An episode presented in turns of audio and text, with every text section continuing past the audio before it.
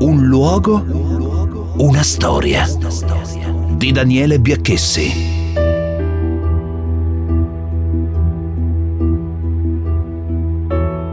I racconti del Villaggio Falck sono un progetto del Comune di Sesto San Giovanni per l'UNESCO. Si tratta della salvaguardia della trasmissione del patrimonio immateriale degli abitanti del villaggio operaio ampliato all'area della Corea e della Pelucca. La storia del villaggio viene raccontata dunque dai suoi abitanti attraverso le testimonianze, i video, le interviste, i laboratori e un web documentario di memoria con interviste realizzate da bambini e da ragazzi.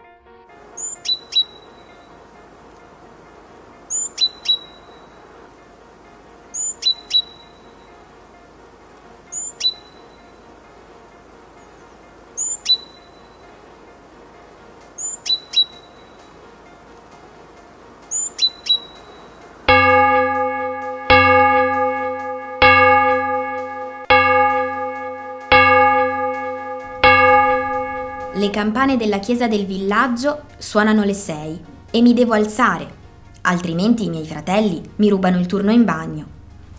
Intanto il villaggio si è già svegliato.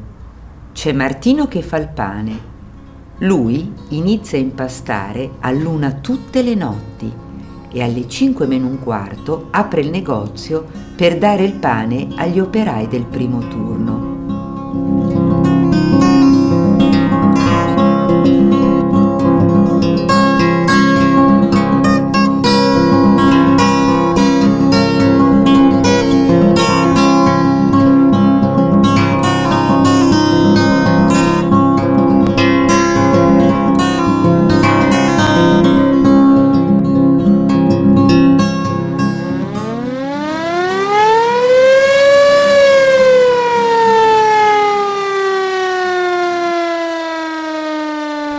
Quando sento la sirena, so che il mio papà sta per entrare in fabbrica. Lui lavora alla Falck, come tanti altri papà del villaggio. Mi ha detto che fa l'acciaio e che dove lavora lui ci passano i treni. C'è un carro ponte e un forno enorme, molto caldo e molto rumore.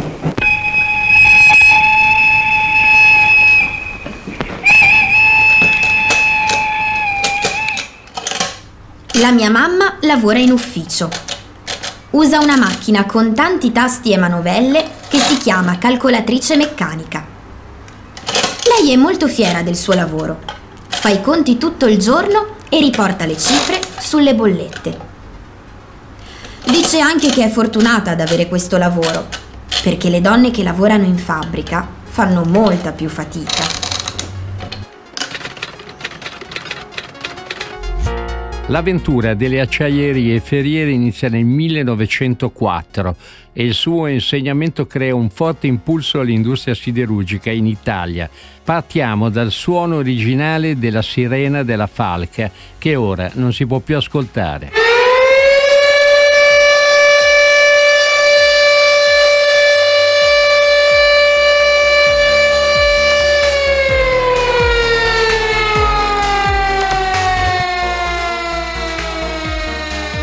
Dotato di officine meccaniche e treni per laminazione, lo stabilimento rimase sempre il più grande complesso industriale sestese, dando lavoro a circa 5.000 persone.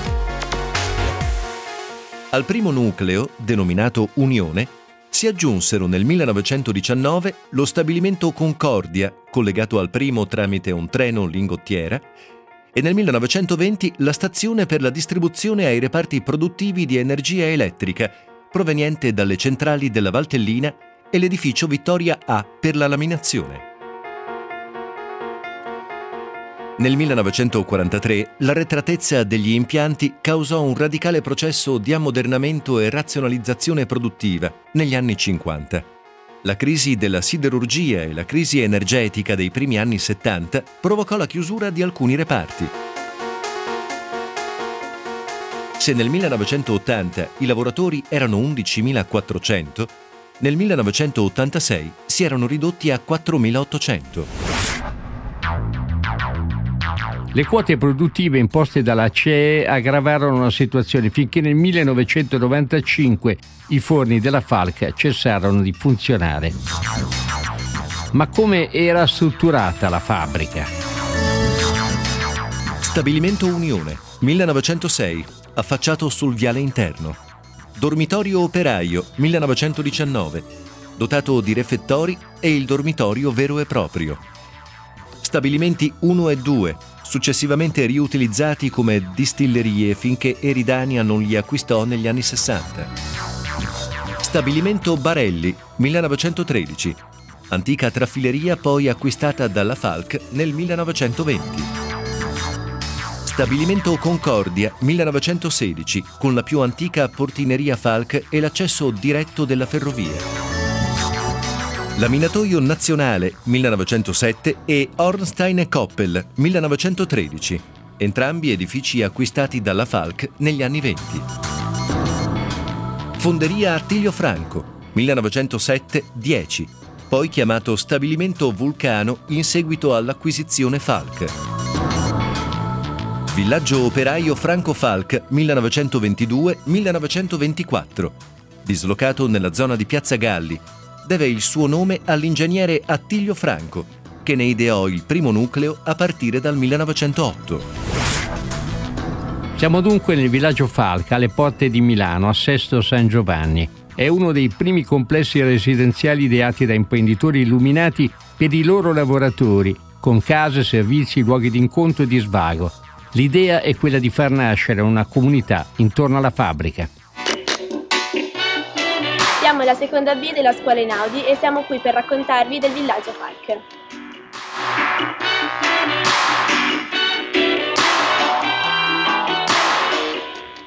Il villaggio Falck è un villaggio operaio edificato all'inizio del XX secolo, a Sesto San Giovanni, nei pressi di Milano.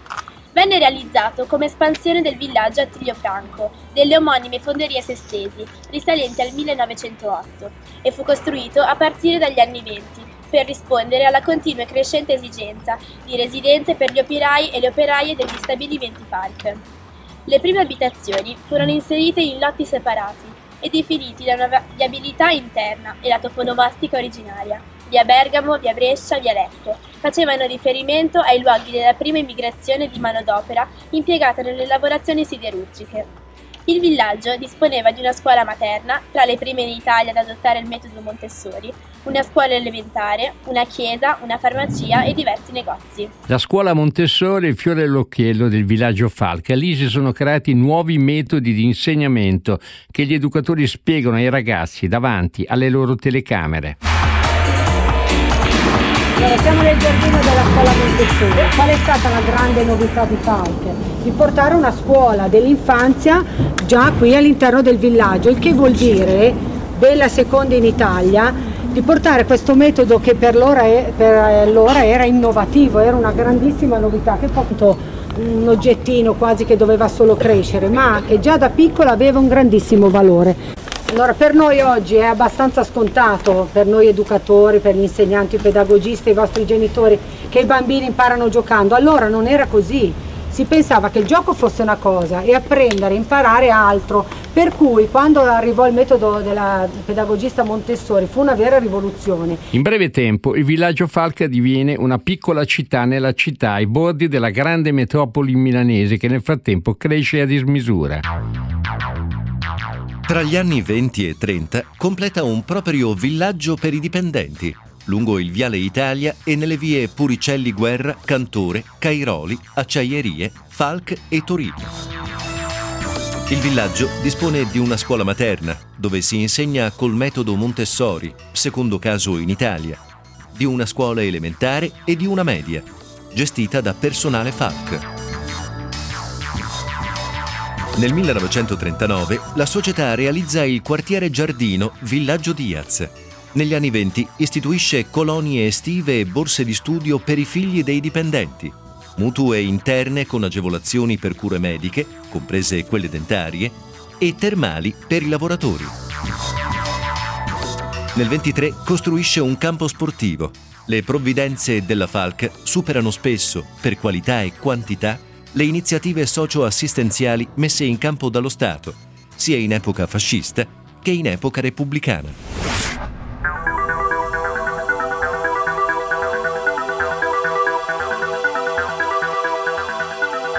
La storia del villaggio Falck attraversa i primi del Novecento, il ventennio fascista, lo scoppio della Seconda Guerra Mondiale, i bombardamenti degli alleati, gli scioperi operai del 43 e 44, la resistenza, la repressione dei nazifascisti. E in mezzo ci sono le storie della grande storia raccontate nel bellissimo documentario di Memo Mi, La memoria di Milano.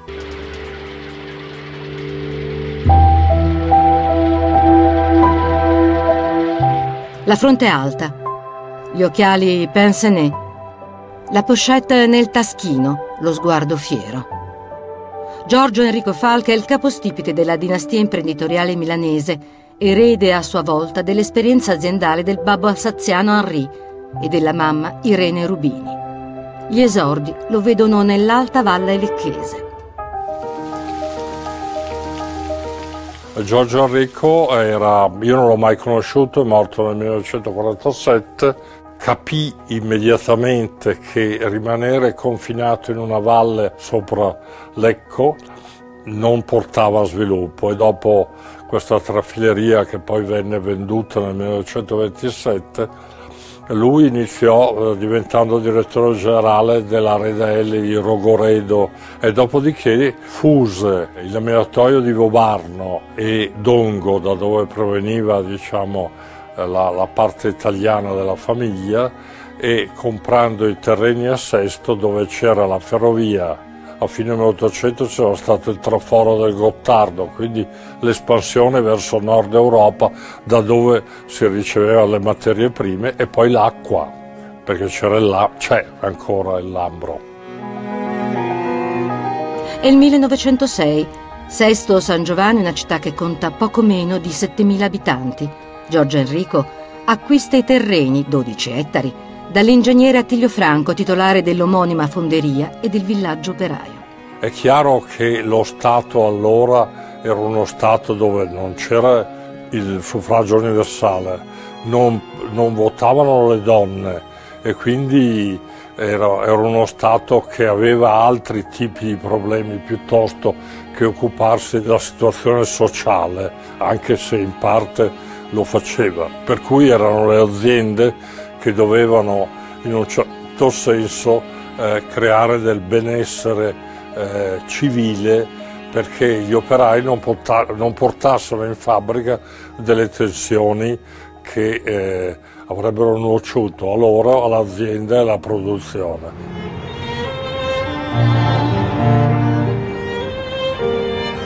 Nel corso del tempo, per opera dei Falck, il villaggio sarà ampliato con la costruzione di nuove abitazioni per i dipendenti, a cui si aggiungeranno l'asilo a indirizzo montessoriano, le scuole di primo e secondo grado, la chiesa, il dopolavoro, nonché colonie estive e borse di studio per i figli dei lavoratori Falck. Ed è qui, nel villaggio Falck, che vivevano tra gli altri gli operai del reparto bulloneria del Concordia, tra i primi a scendere in sciopero nel marzo 1943. Ed è qui, a due passi dalla chiesa, che vennero fucilati dai fascisti gli operai Luciano Migliorini e Pantaleone De Candia, ricordati da questa lapide. La loro memoria è parte della toponomastica del villaggio. Per la Falck e per i Falck, l'antifascismo non fu solo di maniera. I Falck poi rappresentano anche qualcos'altro, cioè che l'imprenditore è un portatore anche di capacità morali. Basta pensare al ruolo che i Falck hanno avuto nella Resistenza. Sono stati uno degli interlocutori principali di Mattei, che ha avuto un ruolo delicatissimo nella Resistenza, come è noto, una Resistenza clandestina, che era quella di raccogliere i soldi dagli imprenditori e di trasferirli nelle campagne o nelle montagne per finanziare le brigate partigiane. Senza i Falck gran parte di quest'opera meravigliosa non sarebbe stata resa possibile.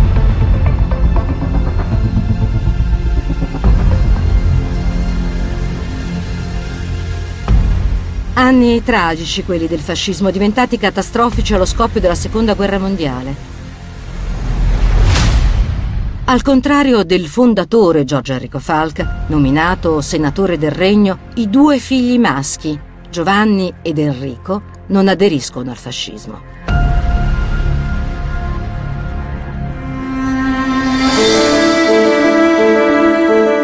E mio padre, Enrico, non mise mai la camicia nera. C'è una famosa fotografia di una visita di Mussolini allo stabilimento Unione, in cui si vedono tutti in camicia nera e nell'ultima fila spunta una camicia bianca, era quella di mio padre. Mio zio Giovanni De Tonanni fu uno dei membri del Comitato di Liberazione Alta Italia e mio padre fu brevemente arrestato, scontò circa un mese a San Donino a Como. Durante la Seconda Guerra Mondiale, in particolar modo durante i grandi scioperi del 1943-44, il villaggio Falck divenne un importante punto di riferimento per la resistenza al nazifascismo, al punto da indurre una feroce azione intimidatoria nell'agosto del 44, quando due operai furono fucilati davanti al circolo San Giorgio e i loro cadaveri esposti come ammonimento. A memoria di questo tragico evento è stata apposta una lapide. Finisce la guerra e il villaggio Falck si amplia ulteriormente.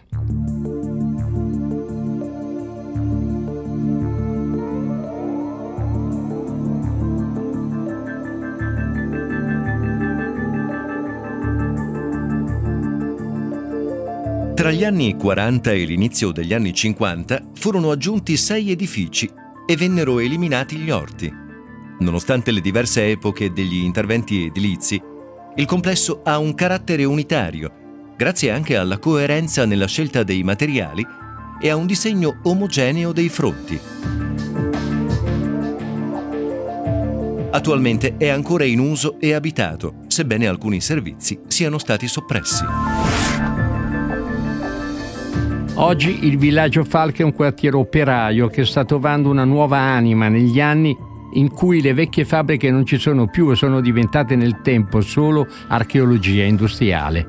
I ragazzi di questo angolo della periferia di Sesto San Giovanni, che confina con i comuni di Colonio Monzese e Cinisello Balsamo, portano le loro telecamere, incontrano gli abitanti, raccontano le loro storie e si raccontano. I ragazzi girano con la camera in spalle e scoprono anche angoli nascosti del quartiere, come alcune vecchie cascine. La cascina è bello, puoi stare da sola qualunque momento vuoi perché non ci sono tante persone.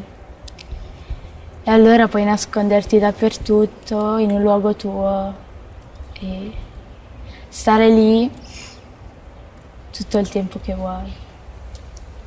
Quando eravamo piccoli continuavamo a girare in cascina, poi quando stavamo facendo il giro intorno a questo isolato abbiamo trovato una specie di sentiero da una parte, ci siamo passati, cioè praticamente è come se non lo conosceva nessuno, si capiva che non passava di lì nessuno da tantissimo tempo, poi quando siamo arrivati alla fine del sentiero ci siamo ritrovati in un punto molto evidente e abbiamo deciso che, visto che non lo conosceva quasi nessuno per noi, abbiamo deciso di tenerlo segreto. Sì, e lo chiamiamo passaggio segreto.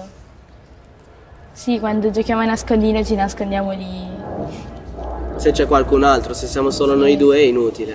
Perché sappiamo dove ci nascondiamo sempre.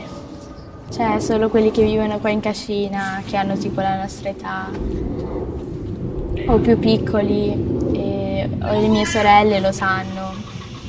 Cioè solo quella di 10 anni lo sa, perché poi quelle più grandi no. Al villaggio Falck vivono circa 1500 persone, nulla rispetto alla grande presenza di lavoratori degli anni dell'immigrazione interna e del boom economico. Il comune di Sesto San Giovanni prevede un restyling del quartiere, non ci sarà la nuova piazzetta ma ormai tutto pronto per la sua riqualificazione. Posteggi conservati il più possibile, nuova sede stradale, nuovi marciapiedi, soprattutto nuovo arredo pubblico, nuova illuminazione e, alta richiesta degli abitanti, le telecamere.